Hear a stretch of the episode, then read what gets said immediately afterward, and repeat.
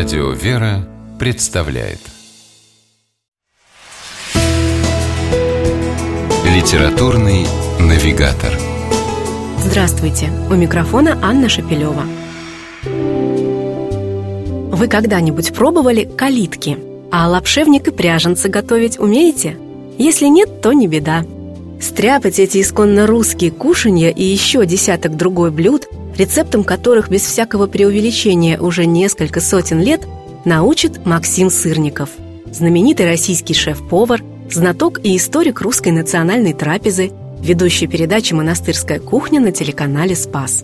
Популярную программу Максим Сырников ведет вместе с коллегой, известным культурологом Олегом Робиновым – в результате такого творческого тандема монастырская кухня стала не просто кулинарным шоу, а интереснейшим духовно-просветительским проектом.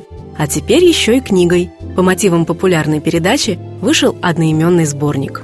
При этом монастырская кухня не монотонная подборка рецептов, а увлекательное путешествие в русскую культуру, историю, литературу. Вот пример. Говоря про толокно и разнообразие блюд из него, Максим Сырников сначала цитирует Достоевского – приводит слова Владимира Даля и ссылается на домострой. Потом рассказывает, как делали овсяное толокно наши предки. Овес сначала распаривали, потом сушили в печке до легкого поджаривания, а после этого вручную толкли в ступе.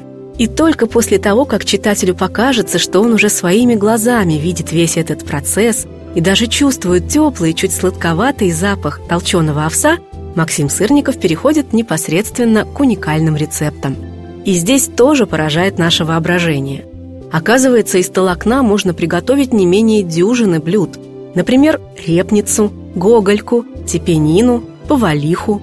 Не мудрено, если большинство из нас и названий-то таких никогда не слышали.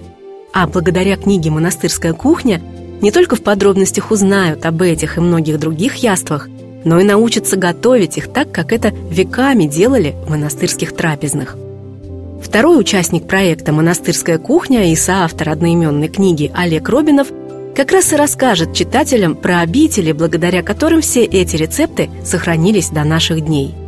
Читатели побывают в Марфо-Мариинской обители, пустыне Вифания, близ Троицы Сергиевой Лавры, Донском и Новоспасском монастырях, узнают интересные подробности из их многовековой истории. Главное же, чем интересна книга, она ярко иллюстрирует то, насколько тесно пища насущная всегда была связана у русского человека с пищей духовной. Например, мы узнаем, что совсем не просто так на Руси традиционно готовили фигурное печенье под названием кресты и лествицы, то есть лесенки. А в день памяти 40 мучеников севастийских пекли жаворонков. Словом, книга «Монастырская кухня» гораздо больше, чем кулинарное руководство.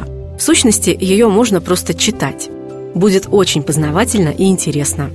Как поэтично заметил в своем предисловии к изданию главный редактор телеканала «Спас» Борис Корчевников, даже не готовя, почувствуешь аромат каждого блюда.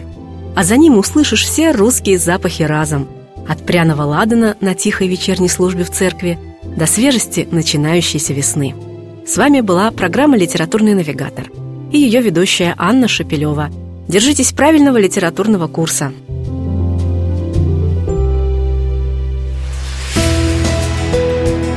Литературный навигатор.